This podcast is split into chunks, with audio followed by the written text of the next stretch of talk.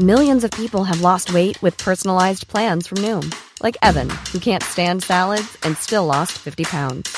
Salads, generally, for most people, are the easy button, right? For me, that wasn't an option. I never really was a salad guy. That's just not who I am. But Noom worked for me. Get your personalized plan today at Noom.com. Real Noom user compensated to provide their story.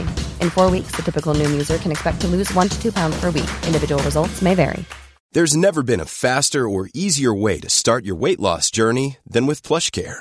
PlushCare accepts most insurance plans and gives you online access to board-certified physicians who can prescribe FDA-approved weight loss medications like Wegovy and Zepbound for those who qualify. Take charge of your health and speak with a board-certified physician about a weight loss plan that's right for you. Get started today at plushcare.com slash weight loss. That's plushcare.com slash weight loss. plushcare.com slash weight loss. I'm Sandra, and I'm just the professional your small business was looking for. But you didn't hire me because you didn't use LinkedIn jobs. LinkedIn has professionals you can't find anywhere else, including those who aren't actively looking for a new job but might be open to the perfect role, like me. In a given month, over 70% of LinkedIn users don't visit other leading job sites. So if you're not looking on LinkedIn, you'll miss out on great candidates like Sandra. Start hiring professionals like a professional. Post your free job on linkedin.com/people slash people today.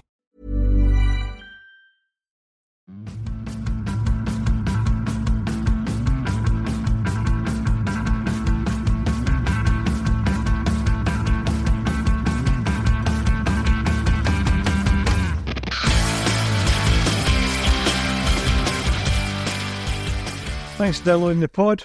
My guest today is an old friend of the podcast, a cognitive Marine, a serving United States Marine Corps officer just posted at Okinawa. On this episode, we discuss Op Iceberg, the US invasion of Okinawa in the Pacific War, and its legacy in the Corps, the US tilt to the Indo Pacific region and what we can learn from past battles in Singapore and Minorca, modern day foraging in order to reduce the operational logistic burden, what we can learn from the war in Ukraine, the ongoing war in Israel, his Cognitive Marine Instagram account, how that's been going lately, and his plans for the future. Legendary United States Marine Corps intelligence officer Pete Ellis, who had the foresight to draft a plan that helped defeat the Japanese in World War II. And then we finish off with his current reading on Desert Island Dits. With some real comms issues on this one, and the sound quality is not as good as normal, but hopefully it won't detract from your listening of a very interesting episode. So don't forget to like, follow, share on social media, and please leave a good review on Apple, Spotify, or wherever you get your podcast from. If you like what you're hearing, then you can buy me a coffee via the link in the show notes, and this helps cover ongoing costs like site hosting. Let's crack on.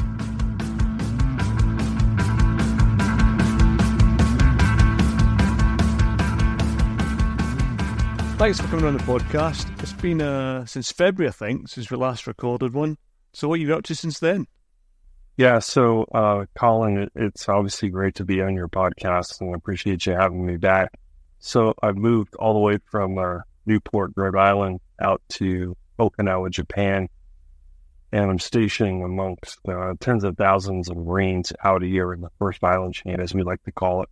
And uh, I'm assigned to one of the premier Marine infantry fighting organizations we have the Marine Corps out here in uh, Okinawa, Japan and uh, I'm the head of logistics for this uh, one of these great organizations. And the reality is, is my responsibility is um, kind of twofold. One is to serve my uh, my general and everything he needs, and the second thing is kind of serve as the senior logistics advisor for the entire uh, division.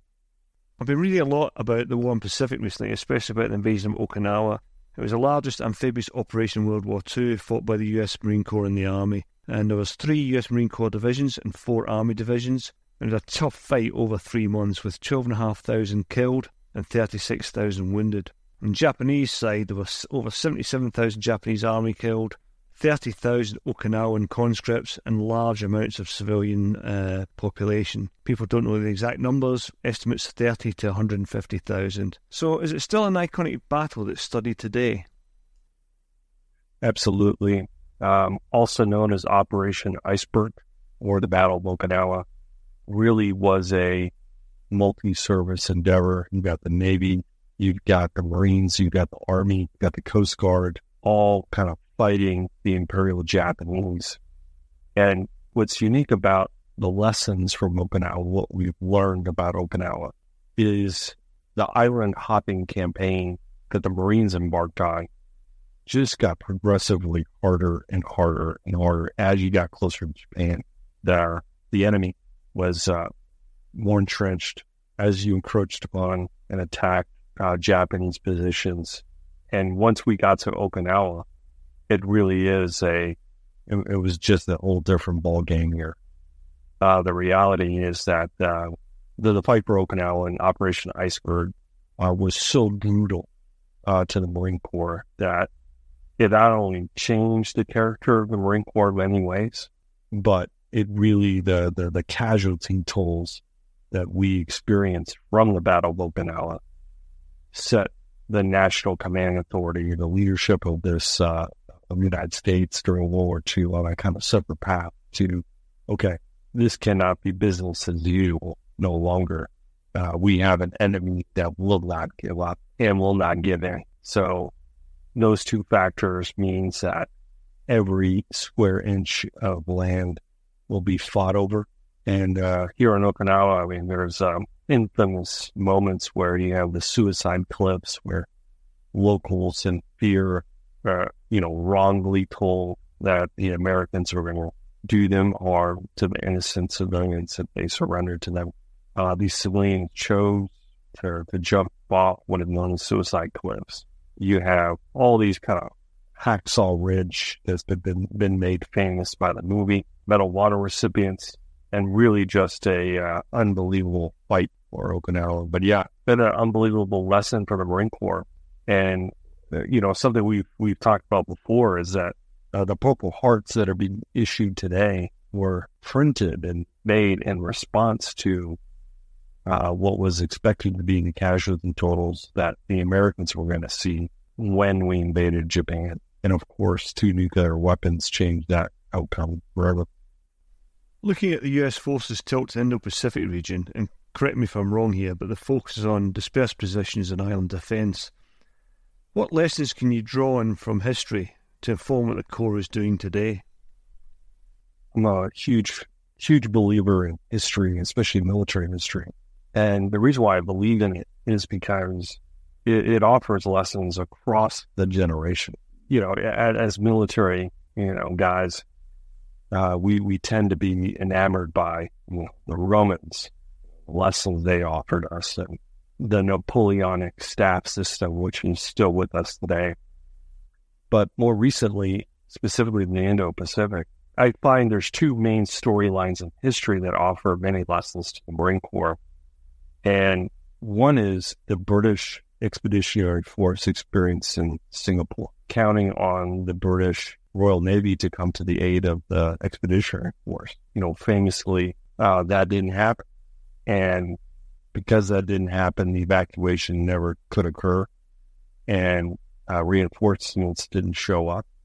And ultimately, you had a, a British Expeditionary Force of uh, the Commonwealth surrender to a, I won't say nearly defeated, but I would, you know, I'll give credit to where credit's due, is that the Japanese, Imperial Japanese uh, forces were uh, kind of depleted. And they were a inferior force to the British Expeditionary Force that was kind of defending Singapore. Because of the key pivotal moments that occurred in General Sling's kind of uh, disaster there. Was it Percival? General Percival, Singapore? Yeah, Percival. What you had was a situation where the Imperial Japanese struck the water purification plant. And then at that point, it was just a matter of days before the British were forced to surrender. And the, the Royal Navy never showed up. So there was two key things that could have changed the outcome. Plus, the Japanese were already running low on ammunition, running low on food, there were extended supply lines. And had the Royal Navy showed up, they could have easily interdicted and disrupted that supply chain that was coming down the Malay Peninsula. It really shows that an aggressive attack can really be devastating to a defense.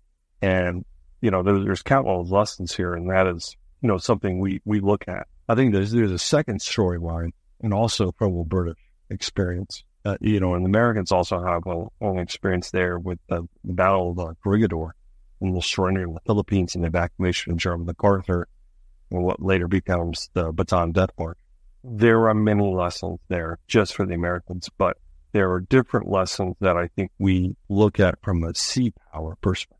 And that is really what the Indo-Pacific is, is a sea power fight. It's a maritime fight really focused on sea power.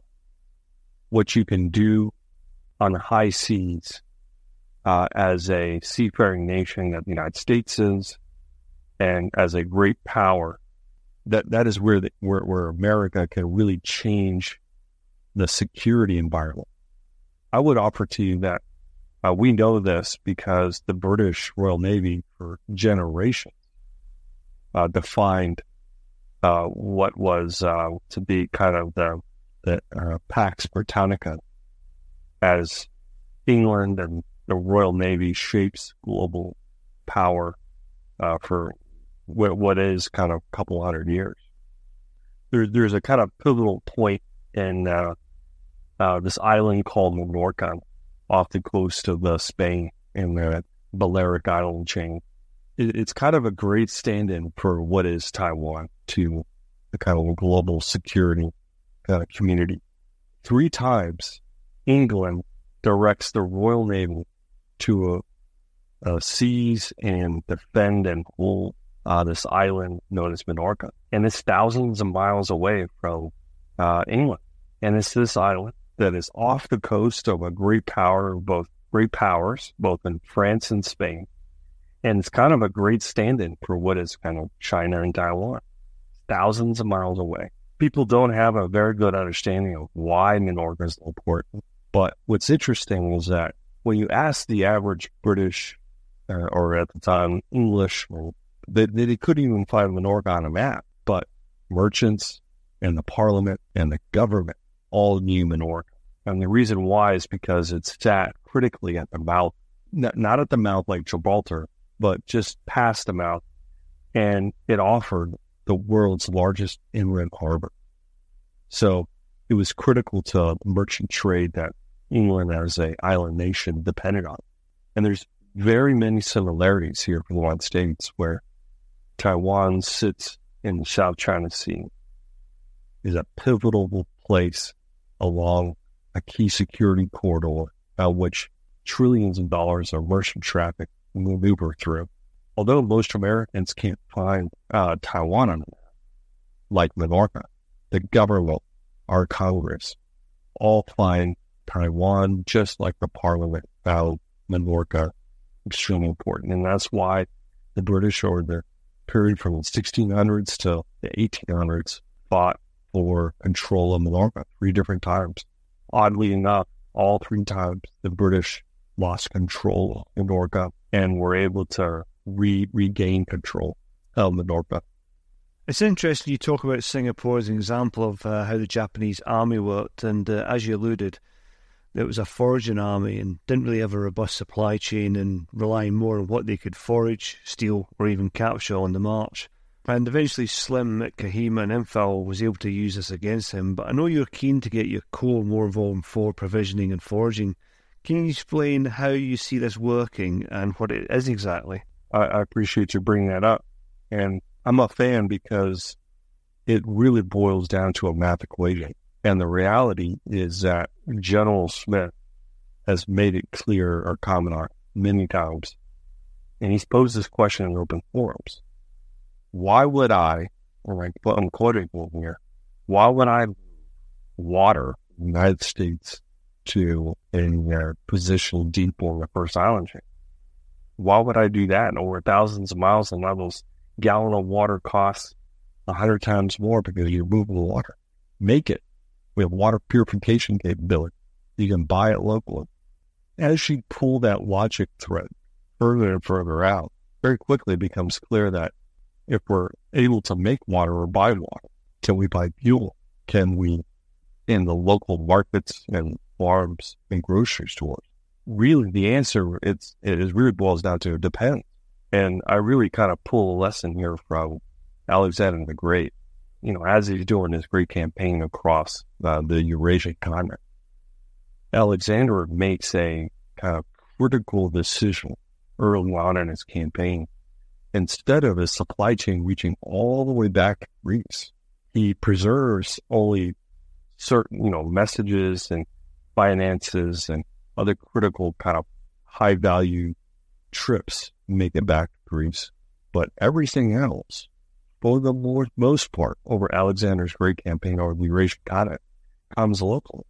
And he's able to feed and maneuver his army over thousands of miles over many years, far from his supply chains. And is able to do that because he attacks during, you know, he allows the weather to dictate, you know, when he attacks. He allows the logistics to drive the operations because it's so important. And during uh, both the Afghan and Iraq wars, we, and I say with the Brits, everyone else that was involved in the coalition willing, we were able to turn total expanses of desert into big supply bases and big bases. And we could feed thousands of people in the middle of nowhere. Hell, we could deliver ice cream into a blazing hot desert with 30 different flavors. The reality is, is that we were facing an adversary couldn't interdict any of that, couldn't shape that, yet we still lost. Now we face a situation with a peer adversary in many ways who could certainly change the outcome of a of engagement. So gone is the 30 flavors of ice cream. Gone are the big stores and shops that America brings to war with it. Those comforts that we have, those creature comforts. But we focus on survivability of the force.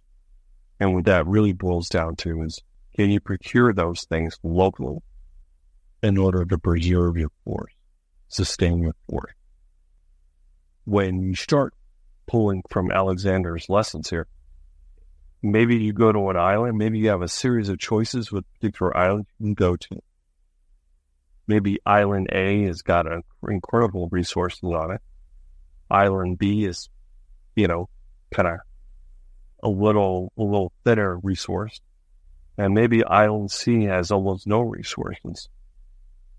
And although island C may be the greatest tactical advantage, you as a commander have to make a hard decision here and says, and, and ascertain whether or not it's worth bringing in the logistics to sustain yourself on island C when instead maybe it doesn't provide all the greatest tactical advantages to you, but it does reduce the logistics burden on your forces. Island A, you take, or maybe it's Island B.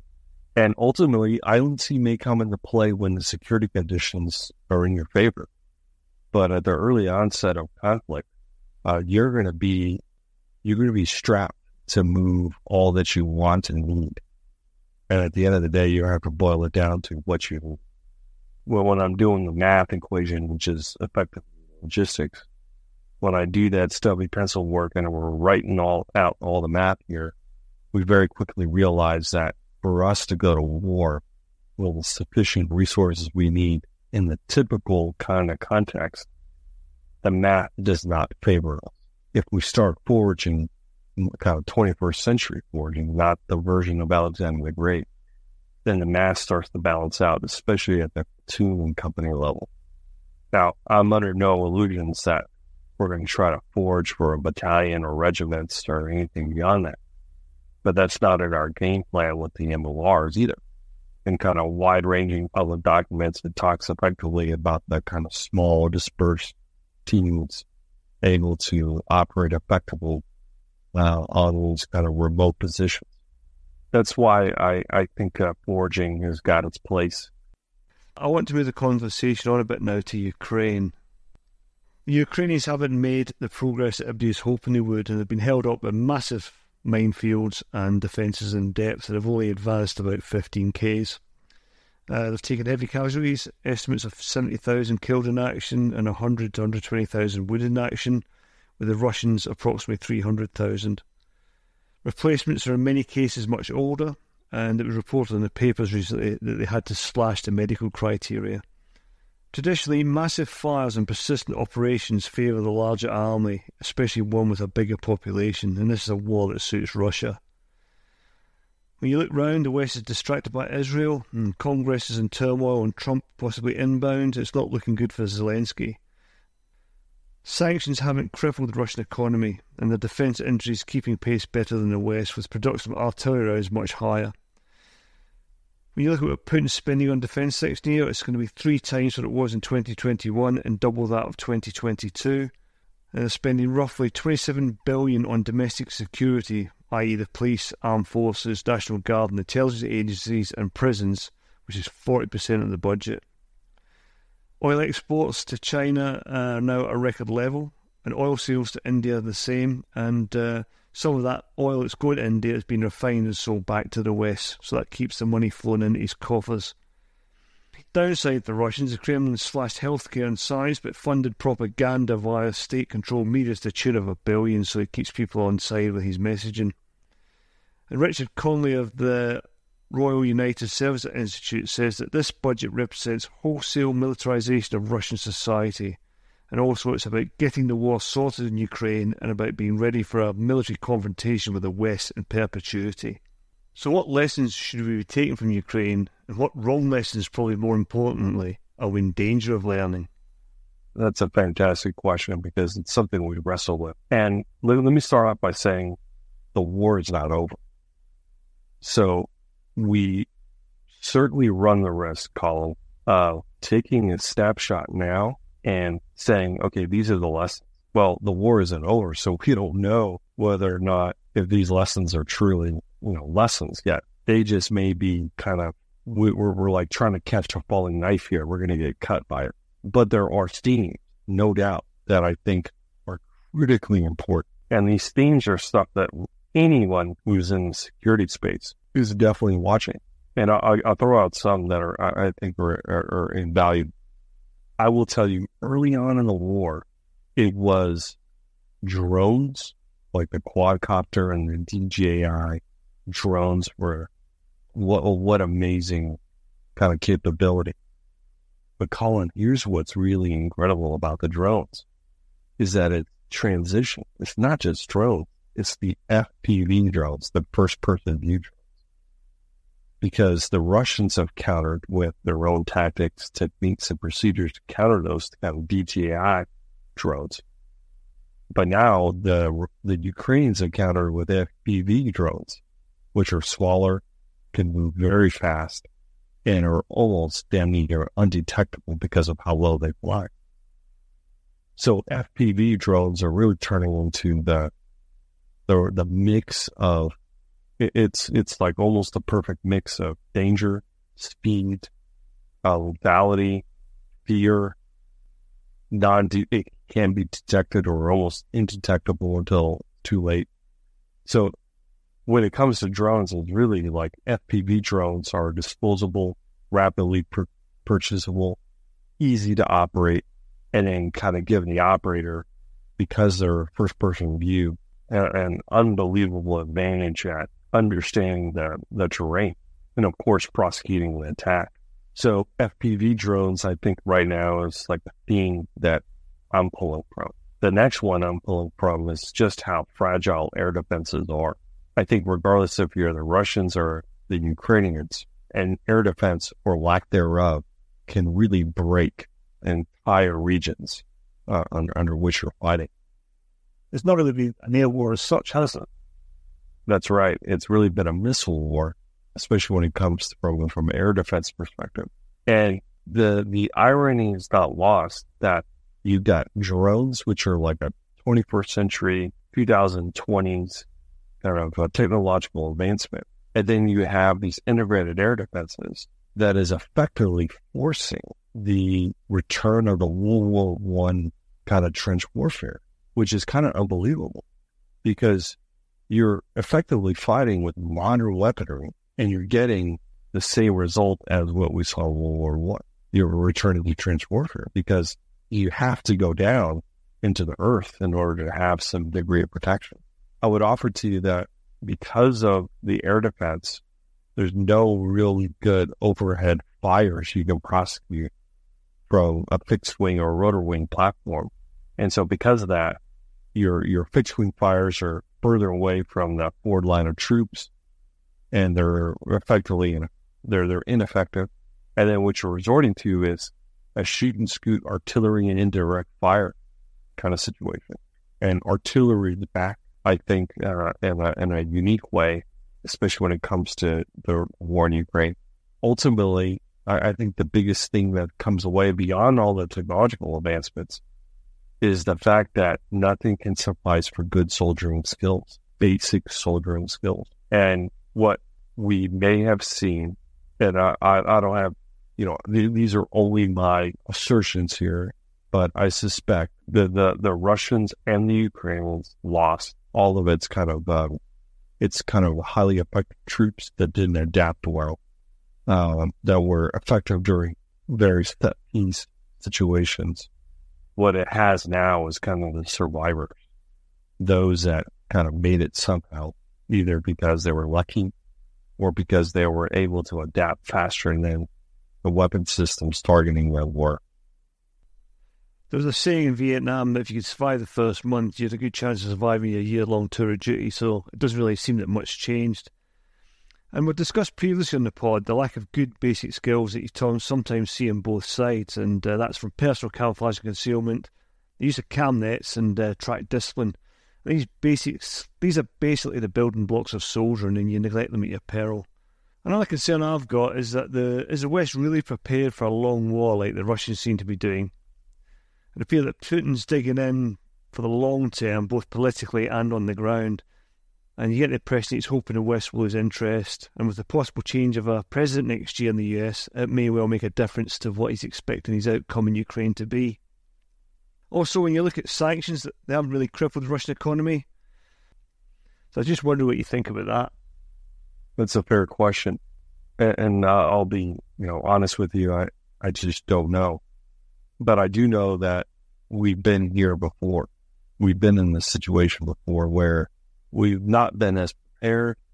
You know, I, I give you a great example. During the run up to World War II, America was doing all that it could, you know, politically and domestically to stay out of the war in Europe. Uh, famously, President Roosevelt was very kind of uh, at keeping the war at arm's length, being careful to respect the neutrality agreements, uh, although trying to help the British. We famously had this Lend Lease program where we would give to Canada ships and aircraft, and the British would have to come over and pick it up. And th- there was all these these uh, uh, legal workarounds the United States was trying to come up with in order to stay neutral, because domestically the Americans did not want to go to war. A lot of that has to do with the experience for World War One and the significant casualties the United States faced. Although that pales in comparison to the casualties that the British and the French experienced. However, it just did not resonate as in here's another war across the, the pond that uh, America is being called uh, to fight. But what was interesting is that because of the British demand signal, the American economic and war machine was able to get a warm start. We're already producing aircraft. We're already producing munitions and ships to send over to the UK. And famously were sending over pilots as well, like the British American volunteer pilots were going to China. Uh, the AVG flyers, the Flying Tiger, that's where they were known, uh, prior to the United States entering World War II. And in England, American volunteer pilots were going over and becoming Canadians and becoming British citizens to fight. In a way, we got lucky in the United States by having this warm start. And I would offer to you, Colin, there's something very similar is happening now, where uh, because of the war in Ukraine and the difficult and challenging security environment in the Indo-Pacific, the United States has also got its warm start. If you thought the only way to get a more defined jawline with natural-looking results was through surgery, think again. Juvederm Volux XC is a non-surgical injectable gel filler that improves moderate to severe loss of jawline definition and can help you achieve natural-looking results with little downtime. Even better, this improved definition lasts up to one year with optimal treatment. No maintenance required. Improve jawline definition for a smooth, sculpted look with Juvederm Volux XC. For important safety information and to find a licensed specialist, visit juvederm.com. That's J U V E D E R M.com. Not for people with severe allergic reactions, allergies to lidocaine, or the proteins used in Juvederm. Common side effects include injection site redness, swelling, pain, tenderness, firmness, lumps, bumps, bruising, discoloration, or itching. There's a risk of unintentional injection into a blood vessel, which can cause vision abnormalities, blindness, stroke, temporary scabs, or scarring. Talk to a licensed specialist to find out if it's right for you. Millions of people have lost weight with personalized plans from Noom, like Evan, who can't stand salads and still lost 50 pounds. Salads, generally, for most people, are the easy button, right? For me, that wasn't an option. I never really was a salad guy. That's just not who I am. But Noom worked for me. Get your personalized plan today at Noom.com. Real Noom user compensated to provide their story. In four weeks, the typical Noom user can expect to lose one to two pounds per week. Individual results may vary. Uh, I just read the other day that U.S. artillery uh, production is at an all-time high in like decades, and it's because we've been able to turn on the factories, and there's a demand signal from them. Famously, the United States maintains uh, the Arizona Aircraft Boneyard, which is thousands of aircraft that we have decommissioned that can be brought back online. And we have, although our uh, naval uh, sea power is kind of a, uh, in a weakened state, we have more aircraft carriers than all the nations combined.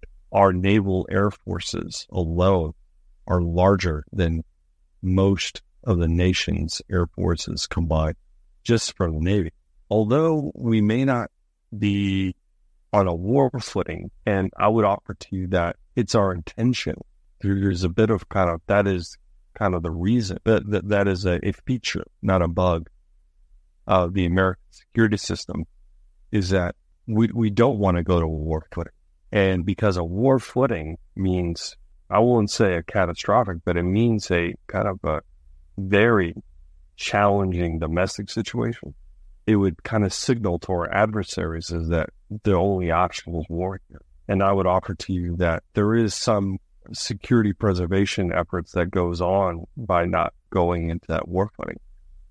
Or right now, the Russians, because they are in a war footing, you cannot get any more out of that economy. There just is not going to be more production out there.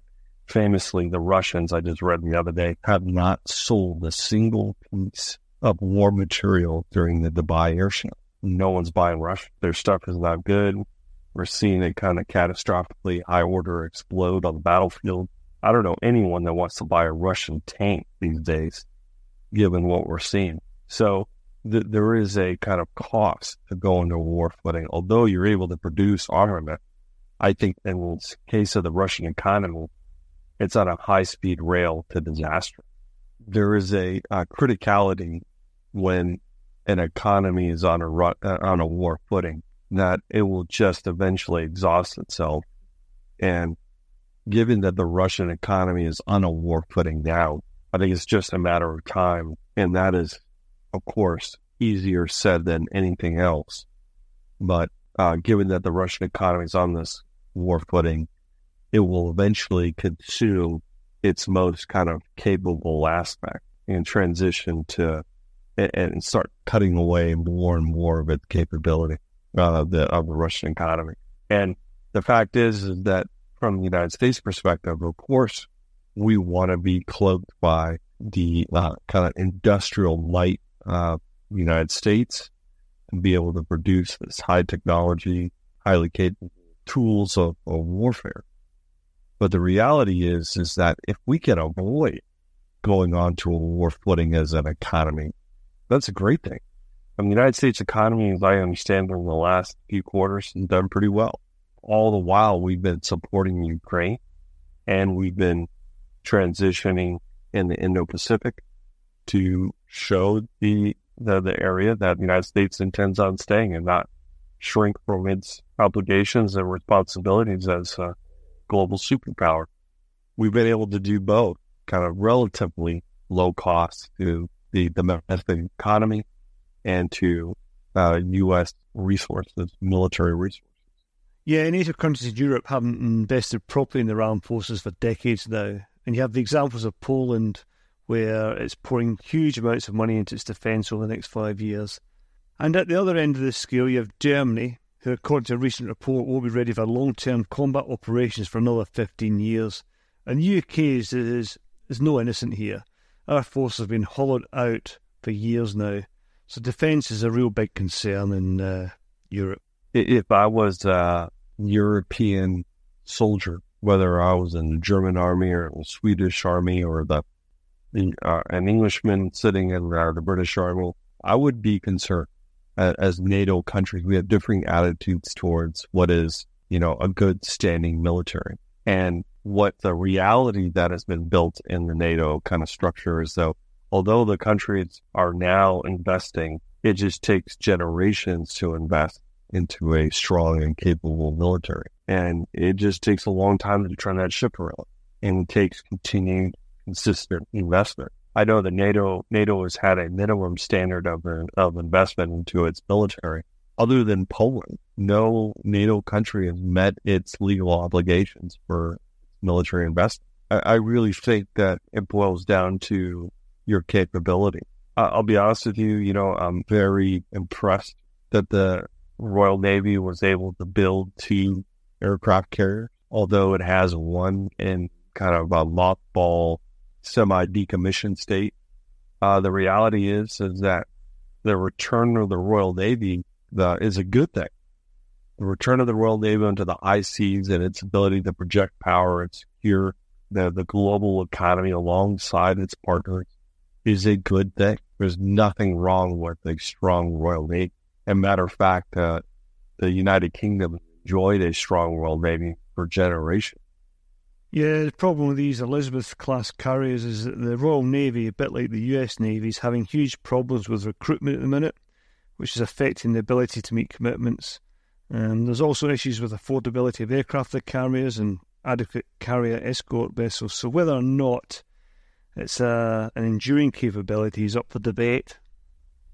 That's all true. In the United States, the Navy is experiencing recruiting issues as well and experiencing kind of famously issues with its ships that it's bought. It's having decommissioned relatively new ships just because they're not exactly what we need to engage with the peer adversary. But ultimately, at the end of the day, the United States has made mistakes with its investments and its military. It's famously underinvested and overinvested in my opinion. But I think the NATO countries are starting to kind of wake up to the reality that the, the war in Ukraine is not ending soon.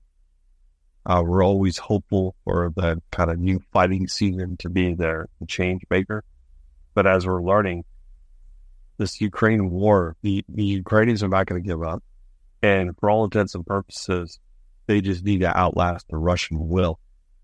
And that is the question here is how long can the Russian people hold out against Putin's tyrannical uh, dictatorship and his kind of insane effort to, know, to seize wide swaths of Ukraine? How long can the Ukrainians hold out and how long can the Russian people put up with it?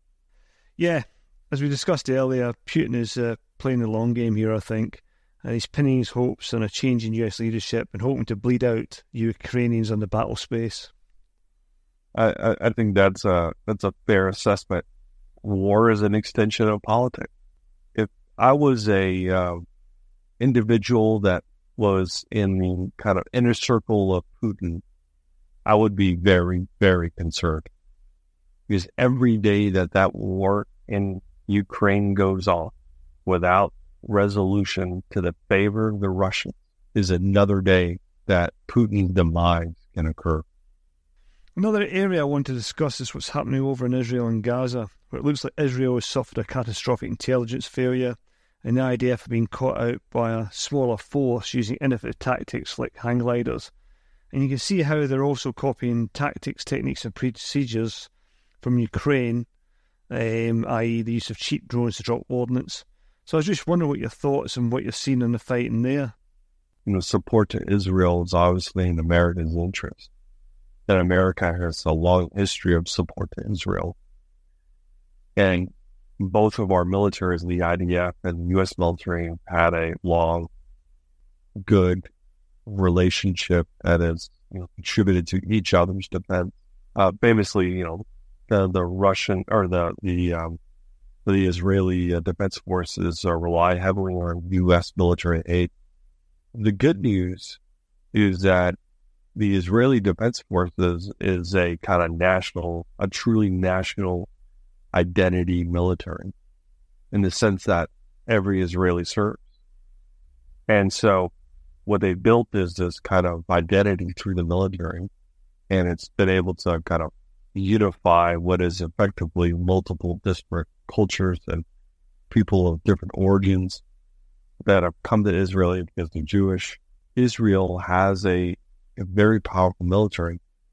But even then, like on 9 11 and October 7th, as tragic as it is, it is Israel's 9 11. And the reality, I think, that the Israelis will do a postmortem on what happened, what took place, what were the information and intelligence gaps, what were the mistakes and assertions that were made. Uh, just this morning, the New York Times released an article saying that there are indications that the Israelis knew of an attack, didn't have a date, but something similar to the scope and scale that took place on 7 October. I would tell you, kind of hindsight is always 2020. It's always easy, easy to look back at the many thousands and millions of streams of data and trying to kind of sift through and make these predictive analysis. But ultimately, at the end of the day, Israel is a unique democracy in the uh, the region. Continued support to Israel is something that's in America's interest. I think that the president made this very clear. I, I think ultimately that Israel will have to do a an internal look at the kind of what went wrong here and make hard changes to its national security architecture and the way it makes decisions based on intelligence reporting. Yeah, it'll be interesting to see the lessons learned from fighting in that very dense, heavily populated urban environment with a huge, complex tunnel system. We've not really heard much about it at the minute, as most attention is on the fires being directed against Hamas, who are sheltering in buildings amongst the population. Yeah, you know, definitely if you're following a lot of the Israeli accounts on Telegram, I, I think we're seeing just how brutal that urban warfare is but also, you know, Hamas as a terror organization is fighting an asymmetric war, obviously by taking prisoners. And it, it you know, it's a kind of great example of that.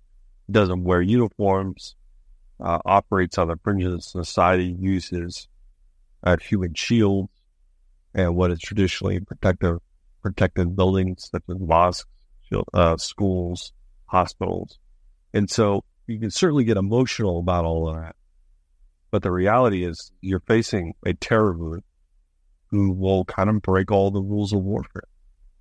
But continuing U.S. support and assistance will kind of keep the Israelis and anyone else that involved from its worst tendencies, which naturally war tends to bring out. Your Cognitive Marine Instagram account is going from strength to strength, and I see you have a variety of conversations across the rank structures with colleagues, with subjects as varied as um, availability of uniform to issues with Taiwan and China. What's your ambition for the account, and what sort of impact do you think it's having? Uh, that, that's a great question, Cole. You know, I, I got to be honest with you. Well, one of the things I would appreciate, especially with you, was that the account has been able to give me access to people and thoughts that you know, and, and you, you have you know very kind of uh, uh, unique positions on things that ultimately is very similar to the United States, but also different. And I'm eager to learn from guys like you and others. The account, the cognitive brain has been able to give me access to all of these people out of a level playing field that otherwise would have been impossible. But to answer your question about what is the end state here, I think one day management of the account will be impossible for me. And some, some sometimes like I feel that those days are sooner rather than later. But ultimately, I feel at some point in the near future, I think there's a real possibility I'm going to hand the account over to someone else. I don't know who, I don't know why, I don't know when, but by keeping my face and kind of other aspects of the account out, me out of it, makes this easier. I think that some of the people listening or will see this eventually on Instagram, I think they may say, "Oh, there's no way," but uh, the reality is is that uh, if you were to sit in my shoes and see the stream and thought, the very provocative and very kind of nuanced and well thought positions that people have, I think you would kind of come to realize that, man, I am like surrounded by some really intelligent people that reach out to me often and frequently have better, more nuanced, more detailed responsive to many of the issues that I bring up than even I could have imagined. So I, I think what what um, use of Instagram and through the cognitive brain has been able to do for me is kind of uh, shape my perceptions about uh, what I know and certainly what I don't know. And I, I really learn from a lot of the people often, guys like you, Colin, are great teachers of kind of and and uh, reveal to me and kind of unvarnished, unquestioned terms as to the depths of the things I don't.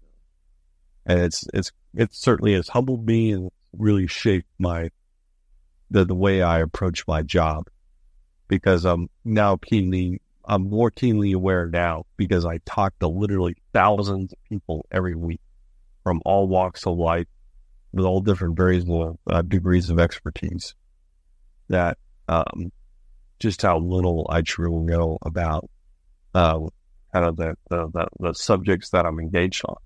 To answer your question, it's been great. Yeah, used well, I think it's a fantastic tool, but also conversely, used badly, it's awful because I don't know if you saw there was a, I think it was a Twitter post by either a US Army officer or a US Marine Corps Yeah. Is it about the Mustang promotions uh, that Falcon. Let's don't know. Basically, he was he's complaining about soldiers being promoted from the ranks, infecting the pool of commissioned officers. Yeah. Wade does So- like a bucket full set, got marn and stuff down. Yeah. Yeah. So no doubt social media, uh, as you well know, if you are on the wrong side of a, of an issue, may, may God be with you. I thought it was a parody of account at one point. My gut instinct tells me whoever wrote that did so like it's a real person, but did so to kind of troll. There's no way someone in this modern era thinks that they're going to say something like that and it's not going to like erupt. But it got everybody's attention. And, you know, I'm impressed, you know, across the pond, you, uh, you, you're tracking it. You, you got Oh no, that's same details I do. Yeah, uh, uh, it, it what's remarkable that the British uh, military's got a lot of prior enlisted officers in its ranks. Yeah, they tend to have uh, one in each subunit, and the competition's got a bit harder from what I gather, but the route is easier for people to make the jump, if that makes sense. But moving on, I recently listened to a podcast with Jim Webb, a decorated former Marine officer who won a Navy Cross, Silver Star, Bronze Star, and Purple Heart uh, in Vietnam, and he's the author of eight books, including Fields of Fire, which, in my opinion, is one of the best novels about the war in Vietnam. He's a high achiever and serves as a senator, Secretary of the Navy, and Assistant Secretary of Defence for Reserve Affairs. On this podcast, he discussed Colonel Pete Ellis, a US Marine Corps intelligence officer whose life reads like a film script. He wrote Ops Plan 712, Advanced Base Operations in Micronesia, that formed the basis for the US campaign of amphibious assault against Japan in World War II. I'd never heard of him before, but is he well known in the Marines and is anybody like him today? He certainly is well known amongst certain groups of Marines. I, I think if you were to ask your average Marine, they would know who Pete is. They would recognize the name, they, but they would have no context about who or what he did. I think amongst those that are in the know and that understand what he did and how he died and his contributions to the Marine Corps, I think there is kind of a uh, um, a unanimous position within the Marine Corps that Pete Ellis was well ahead of its time. Was so much so that you almost need a Pete Ellis, a guy who is willing to kind of put it all on the line. And what's interesting about Pete Ellis is that he died and dies, you know, under suspicious circumstances. And many assume, I think rightfully so, that he was murdered by the Japanese. But Pete Ellis had some uh, skeletons in the closet. He drank too much. He was an imperfect guy. And that's one of the reasons why I like him is because he's not a perfect Marine by any stretch of the imagination. But what's really impressive about Pete Ellis, and I think that we, whether you're in Marine Corps or any service, needs to pull away, is that Pete Ellis truly believed in what he believed in and that he was willing to put it all on the line to kind of validate his position. And that, that alone is worth more to me. Some people get enamored with promotions, position, command or not command, or whatever your contribution is to the, the military you serve or the role you serve in. But at the end of the day, all of us want to have some kind of contribution that we truly believe in and that we all are willing to put it on the line for. And, uh, you know, ultimately, none of us want to die for, you know, everything, every kind of wild idea each one of us have, but we certainly want to put it on the line.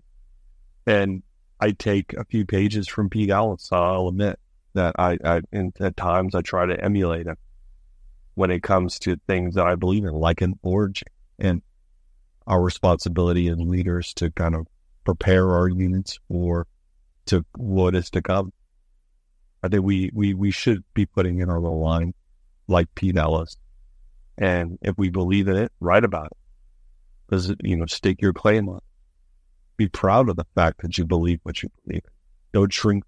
And I think if we do all of that, then not only do we kind of embody Pete Ellis, but we allow the lesson that Pete Ellis gave his life to continue on within what it is to be a Marine. It's interesting you use that phrase, what it is to be a Marine. Uh, I saw a social media post recently put up by a, a US Marine, and on it he said, You can join up for self improvement and to get qualifications, but at the end of the day, the Marines is about closing with and killing the enemy. I paraphrase, but you get my drift. I understand what he meant, but a modern fighting force offer has to be one that potential recruits want to take up. So, what are your thoughts about balancing that offer and meeting the realities of being a Marine, which for a lot of people will involve closing with and uh, closing with and killing an enemy? It's a fair question, and it's something that the U.S. Army is struggling and the U.S. Navy is struggling with, and that is how to bridge the service gap between those who have come to enjoy the freedoms that you know have been hard earned paid for in blood? How do I, as a Marine officer, convince the average Joe that it's worth joining the Marine? I think by conversations like we're having right now, eventually will reach the ear of uh, civilian, weather. he's a uh, some British bloke, you know, chomping on fish and chips and some train station that will listening to this podcast as he's transiting the tube, or some dude riding a bus going home from high school um, in some small town in Iowa. And everyone in between is going to listen to this podcast. And I hope that they hear some common themes. And that is not only does joining the military, but the Marine Corps offer you opportunities unlike any other, but it also gives you an opportunity to be someone, the best version of yourself and be that person. I, I think a lot of people kind of tend to daydream, postulate what it is to be the best version of yourself. Some people are enamored with money or fame, whatever it may be, but ultimately to be respected by your peers, to, to go into harm's way, to come back and kind of share these war stories and kind of positions and beliefs, to have served with such great people, that that is the value. Yeah, and those aren't necessarily tangible skills. They don't feature on a paycheck at the end of the month. They aren't on a certificate you get for doing a course. And the quandary is, how do you get that across to the people that you're trying to recruit and in your adverts? I'll give credit to where credit is due. The British uh, Royal Marines have got some incredible adverts. Oh, they're repeat. It's like, us. yeah, it is like, holy cow, sign me up. Yeah, and then it just kind of really evoked the inherent like masculinity or the, the power of of service, what that means to a young man or to a young woman, and that regardless of your sexual orientation or your religious beliefs or your even your political beliefs, that service within a kind of core group, whether you're aircraft mechanic, cook, or infantryman, you can carve out your own world, your own respectable world in that uh, kind of organization. And that, that that's something that I wish I could deliver to more people. I, I go back and I tell you that I do talk to thousands of people practically every week. I engage with maybe tens of thousands per month. There are some common themes in there, and that people tend to gravitate to these kind of core positions, and that I just kind of reiterated there. I think if you just uh, share that, it's like a, it has an attraction all its own, and you know it's as old as time. Uh, people are enamored with kind of the hard life or the difficult life and the earned life, the well earned life. And it's re- really phenomenal. That's a great phrase, that a well earned life. We're going to wrap up now. So, what book are you reading at the minute, and uh, what are you going to recommend to the listeners? So, right now, I'm reading a book called 2034, and it's about the future of warfare. And it was written by a uh, famous uh, Navy admiral who recently was the commander of uh, INDOPACOM about, about a decade ago. 2034 really kind of paints a picture of what the what the reality of warfare would look like in 2034. AI, machine learning, rapid targeting, and how fast technology can change the battlefield. But on the same vein, 2034 calls out some very basics of training and uh, readiness, like good unit leadership, uh, also make the day know, if you read 2034, I think you take kind of your slice out of it, you know, whatever kind of organization you kind of grow up at and your, your angles, you could certainly pull your own storyline out of that book. And for me, I'd do the same here. But the storyline I pull out of 2034 is that you can, that nothing can suffice, uh, was a, uh, nothing, very little can beat a well trained. And at the end of the day, I think that's what matters. Well, we're going to finish now, so it's been great to catch up again. And uh, I looked up Okinawa just before recording this episode. And I didn't realise what a nice place it was with great beaches. It's a bit of a holiday destination. Yeah, Colin, I'll, I'll make this uh, invitation publicly to you, man. You're welcome to come out and stay. Yeah, no, that's really appreciated. And uh, I mentioned that to my wife the other day there, but I got in the bit about the beaches being a paradise first and uh, the battlefield tours second. Yeah, absolutely. You, you propagandist of my my own uh, my own clock here. That's it for another episode.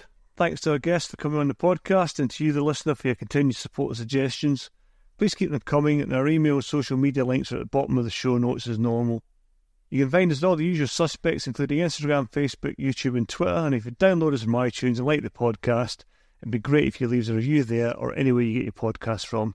And thanks again to Nick Beale for his continuing help and support for his company ISARR. And we'll see you next time on The Unconventional Soldier.